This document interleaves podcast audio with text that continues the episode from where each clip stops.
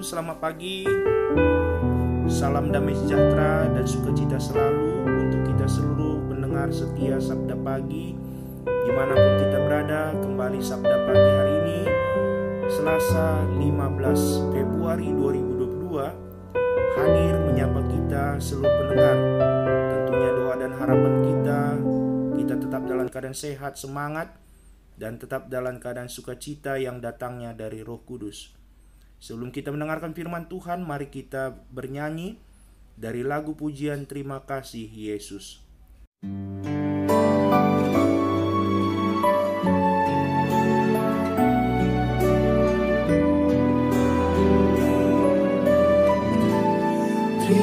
Terima kasih Yesus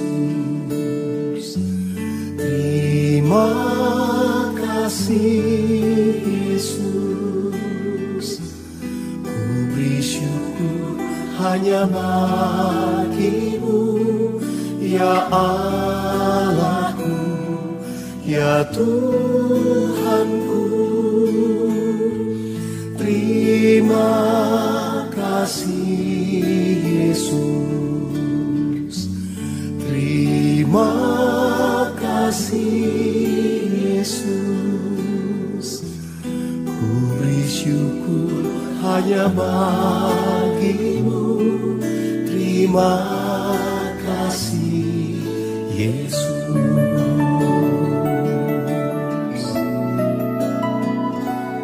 Yang dulu tak ku mengerti Sekarang kau buat mengerti. Kau singkapkan mataku dengan kasihmu Yang tak pernah ku pikirkan Sungguh kau telah sediakan. Kau curahkan berkatmu Limpah dalam hidupku. Terima kasih Yesus. Terima kasih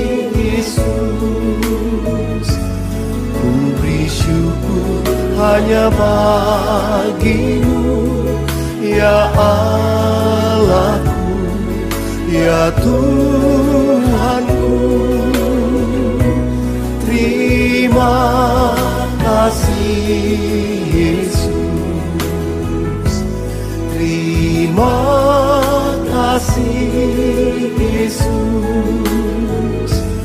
Ku beri syukur hanya bagimu Terima kasih Yesus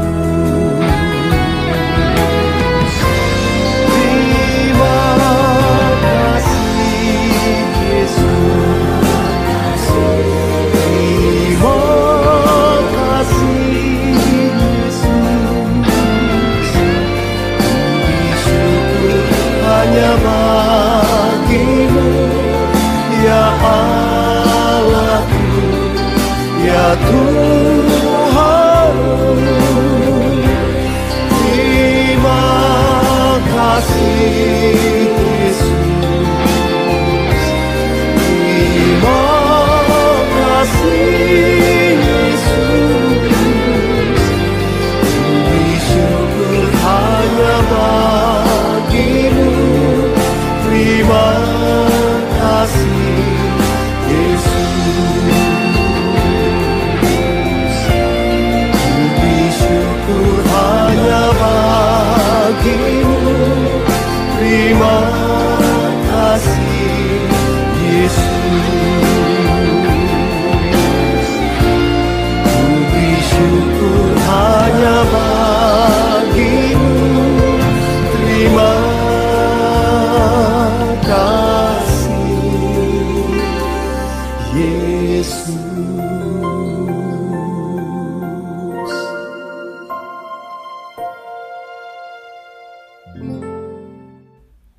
bersatu dalam doa. Terpuji, terpuji namamu ya Tuhan untuk segala kebaikanmu yang tetap masih setia menyertai dan menemani kehidupan kami.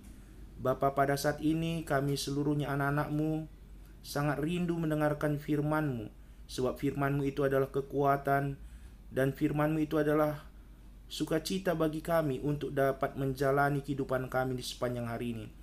Berfirmanlah Tuhan, sebab kami seluruhnya anak-anak-Mu telah siap untuk mendengarkan firman-Mu. Di dalam nama anak-Mu Yesus Kristus kami datang berdoa dan bersyukur selalu. Amin. Firman Tuhan di pagi hari ini terambil dari kitab Lukas 17 ayat 18. Lukas 17 ayat 18, tidak adakah di antara mereka yang kembali untuk memuliakan Allah selain orang asing ini? Saudara-saudari yang terkasih dalam Yesus Kristus, tentunya kita pernah mendengar orang berkata, lebih mudah bersyukur ketika sedang bahagia daripada ketika sedang sengsara. Pada umumnya memang begitu.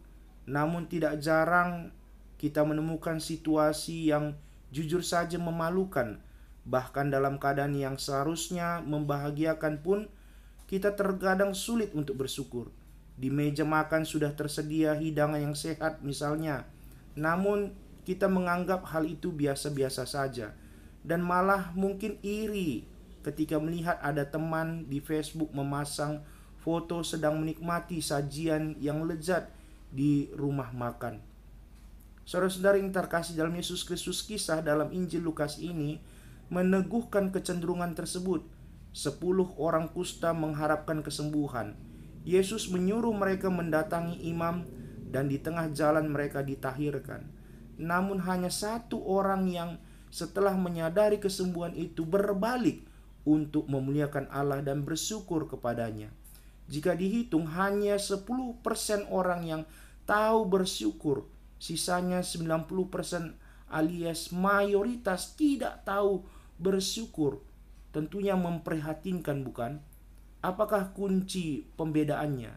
Firmannya menunjukkan bahwa iman atau kepercayaan kepada Yesus, iman mencelikkan mata rohani sehingga kita dapat mengenali kebaikan Allah, memuliakan Dia dan bersyukur kepadanya. Lebih jauh lagi iman merupakan kunci untuk mengalami keselamatan. Ya, tentu saja kita ingin menjadi orang yang tahu bersyukur. Kenyataannya, kita kerap tergelincir, tidak tahu bersyukur. Jadi bagaimana?